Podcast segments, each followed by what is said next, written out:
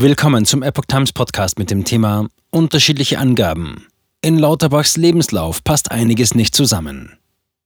Ein Artikel von Oliver Signus vom 24. April 2023. In der Vita des Bundesgesundheitsministers sind weitere Ungereimtheiten aufgetaucht. Laut seiner Bewerbung leitete er ab 1995 ein Institut, das aber erst 1997 eröffnet wurde. Auch sein Ministerium verzettelt sich in Widersprüchen.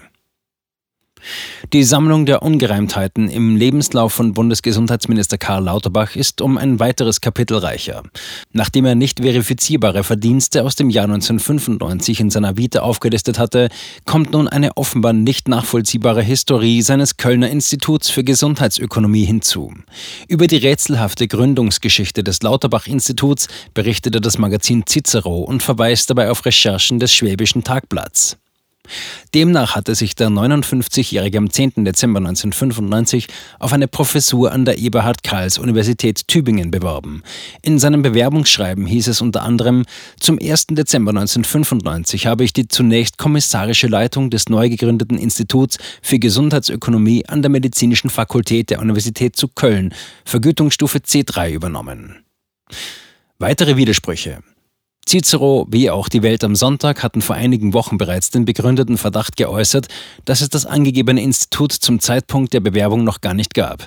Die Vermutung lasse sich durch zahlreiche Dokumente belegen und wurde nun vom Schwäbischen Tagblatt gestützt. So habe die Zeitung jetzt weitere Aussagen der Universität zu Köln wie auch des Bundesgesundheitsministeriums eingeholt. Beim Versuch, den Minister aus der Schusslinie zu holen, verheddert man sich immer mehr in Widersprüchen.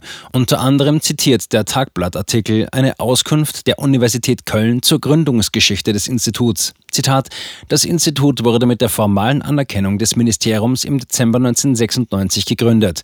Die Eröffnung wurde dann feierlich am 21. Februar 1997 durchgeführt, heißt es in einer E-Mail der Uni-Pressestelle und weiter. Herr Professor Lauterbach hat es ab der formalen Anerkennung geleitet. Zitat Ende. Diese Stellungnahme der Kölner Universität sei nicht in Einklang mit der Chronologie in Lauterbachs Bewerbung an die Universität Tübingen zu bringen. Im Dezember 1995 existierte das Institut für Gesundheitsökonomie noch gar nicht. Die Gründung erfolgte erst ein Jahr später. Folglich habe er es nicht leiten können, auch nicht kommissarisch. Pressestelle macht unterschiedliche Angaben. Auch das Bundesgesundheitsministerium vermeldet zur Gründungsgeschichte des Instituts Dinge, die nicht zusammenpassen. Zitat: Professor Karl Lauterbach war ab Ende 1995 als kommissarischer Leiter mit dem Aufbau des neuen An-Instituts Gesundheitsökonomie, Medizin und Gesellschaft der Universität zu Köln betraut. Bezahlt wurde er dafür entsprechend der Besoldungsgruppe C3. Das Institut wurde 1997 mit seiner Berufung als Professor offiziell eröffnet. Zitat Ende. Wenige Wochen zuvor hatte das Ministerium Cicero hingegen in einer Mail mitgeteilt, Zitat, Professor Karl Lauterbach hat zunächst die kommissarische Leitung eines An-Instituts Gesundheitsökonomie, Mensch und Gesellschaft übernommen, bevor das Institut 1997 offiziell eröffnet wurde. Die Vergütung entsprach der Besoldungsgruppe C3. Zitat Ende. Rechtliche Vorbehalte gegen Weitergabe von Daten. Von einer Beteiligung am Aufbau war also in der ersten Antwort keine Rede. Explizit nach der Korrektheit des abweichenden Institutsnamens Mensch gefragt, korrigierte der Pressesprecher des Ministeriums, der sich auf Lauterbach berief, nichts. Cicero habe daher die Pressestelle der Universität Köln gebeten, den Originalantrag des Senats sowie den zustimmenden Bescheid des Ministeriums für Wissenschaft und Forschung zuzusenden.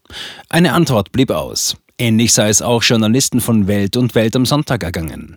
Nach längerem Schweigen habe die Universität letztlich mitgeteilt, gegen die Weitergabe seiner Daten macht Herr Professor Lauterbach rechtliche Vorbehalte geltend. Zitat Ende. Der Umgang mit dem brisanten Thema entspreche nicht gerade für jene Offenheit und Transparenz, die die Ampelkoalition noch am Beginn der Legislatur versprochen habe. Vielmehr erhärte sich der Verdacht, dass es Unterschiede zwischen Lauterbachs Angaben gegenüber der Universität Tübingen und der tatsächlichen Chronologie gebe.